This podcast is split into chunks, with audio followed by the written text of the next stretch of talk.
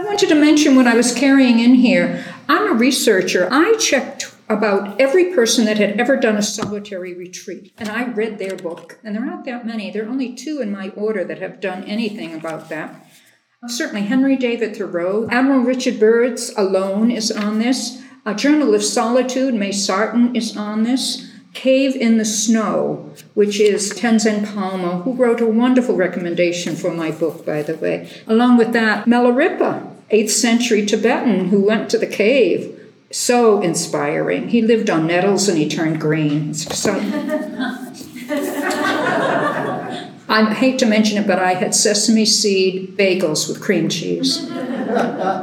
Solitude, Robert Cole, who went down to Patagonia for a year to do his P H D. He and I correspond and do Skype calls all the time. He's up in Canada. The Desert Fathers and Mothers from the Christian Heritage, third century in Egypt. Great. And Jane Dolvitz wrote one hundred days of Solitude. She did one hundred days up in, in Maine.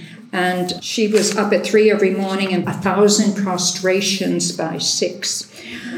Well, I started doing some, and then I decided that she was twenty-five, and then I was seventy, and that maybe I wouldn't do a, a thousand. So, you know, I forgave myself. I did what I could.